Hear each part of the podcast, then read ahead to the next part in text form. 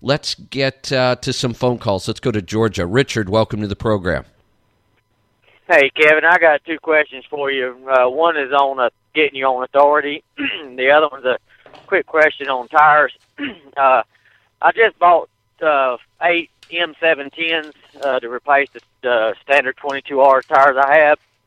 Um, my wife went and picked them up the other day, and I got home uh, to put them on, and I noticed that three of them had some markings on the on the lug side up all the way around, like a ring all the way around it, and they looked newer than the other tires. And I got to looking at the date.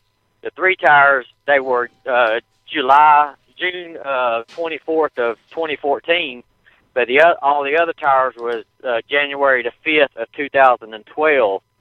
Does that make any difference on those tires? Uh, if if I were buying those tires for my operation, um, I wouldn't accept the 2012 tires, and the reason is we don't put enough miles on our tires to wear them out in say five years. And five years is kind of my limit on a tire. I, I really don't want a tire older than that. That's when we start having problems with them. Uh, but in your case, uh, 2012, you put it on now. Um, that tires, even if we use a five year, it's good till 2017. And and you know, if we go a year or two, little past might not be any big deal. So my guess is you're going to wear these out long before the age is going to matter anyway. Okay, okay. Uh, the uh, question on the um, uh, getting on authority. Um, I'm a uh, not a company driver. I'm a lease operator to a company, and um, I'm thinking about getting my own authority, but I'm I'm wondering if there's uh, like uh, something that you use to determine whether or not if uh, the authority, getting your own authority is right for you, or when it's the right time, or what is the procedure on, on doing it. Um, I, I I just don't know if if I really need to do that or not. Yeah, this is a this is a good question, and I I actually have uh, you know I have some ideas in my head for books that I'm going to write. I've got to get busy and get my fuel mileage book finished. Uh, but then I have more that I'm going to write. One of them is on this topic because this is a good question, and there's not an easy answer to this. There are a lot yeah. of things to to determine um, whether or not you're ready. Now, I will say that the environment. I'm getting ready. I'm putting together a show where I'm probably going to do the first, maybe even an entire hour of a show on this topic and why I think right now, uh, or now and, and in the future, the near future that I can see, is a very good time to think about getting your own authority. And I don't, you don't need to be as prepared as you did a couple years ago a couple years ago, you know, I was saying you better do a lot of hard work before you make this move. Several right. things have changed. There's more resources available to help you. Freight rates are fantastic. There's lots of freight running around. Uh, and, and there are some other reasons that I'm going to talk about when I do the show. So the environment is good. That doesn't mean everybody should jump out and get their own authority. It does mean that we can kind of lower the threshold a little bit of what's necessary in order to have a good shot at succeeding. So I, am going to get to a break. When I come back, I'm going to I'm going to expand on that idea uh, and give you some things to work on. Stick around. We'll be right back. You're on the Road Dog, Sirius XM 146. I'm Kevin Rutherford. Welcome back. I'm Kevin Rutherford. The website is letstruck.com. You can also follow us on Twitter. It's Kevin on XM and check us out on Facebook. Look for Let's Truck, that's our company page, or I also use my personal page a lot. That's Kevin Rutherford. I'm going to get right back to the phones. Before the break, I was talking with Richard in Georgia. Richard, you still with me? Yes, sir. All right. So here's one of the ways I would approach this. I would sit down first off and make a list of all the things you're going to have to do to run the business that you don't currently have to do. So that okay. let let's get that on paper. Don't try to list it in your head. Don't try to just think of what it all. Get it on paper so you can see it.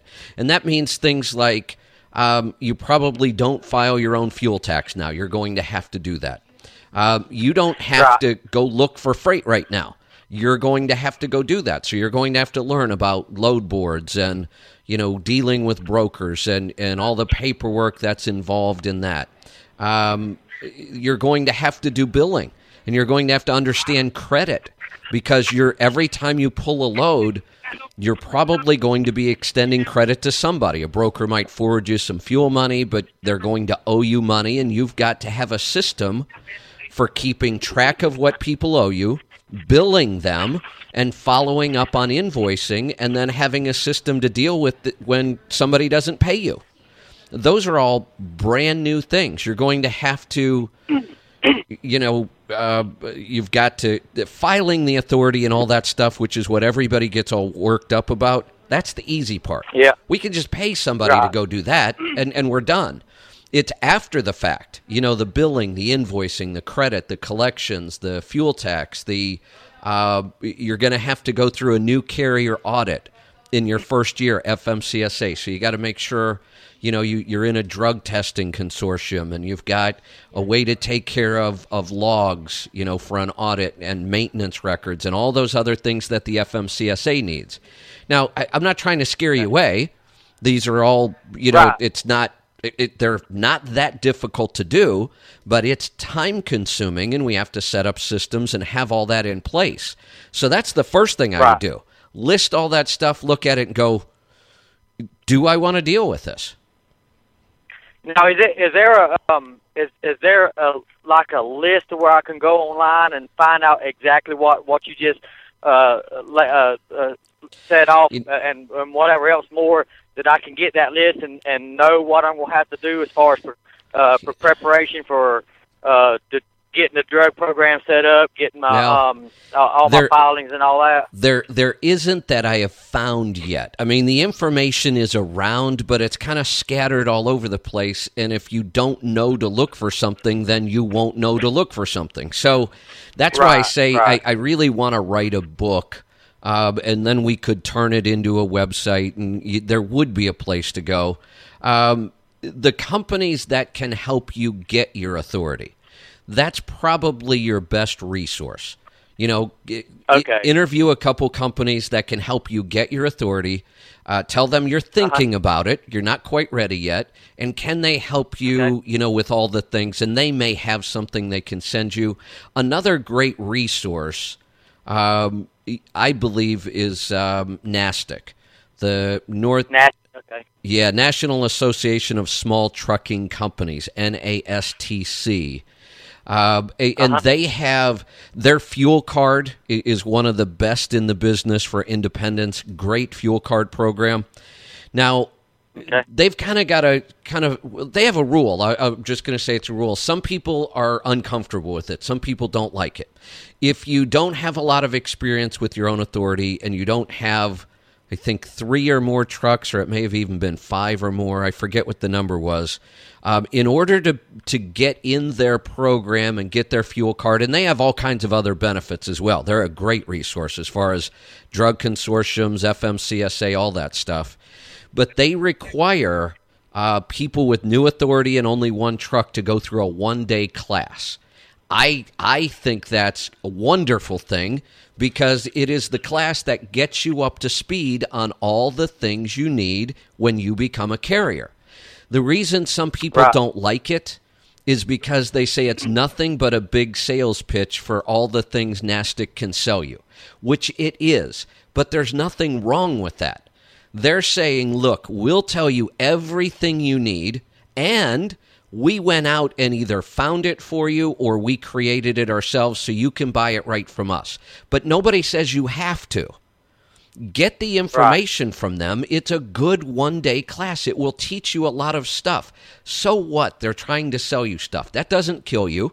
And many of the things they're trying to sell you, you need, and they have good programs but you're always free to say, okay, here's their drug consortium.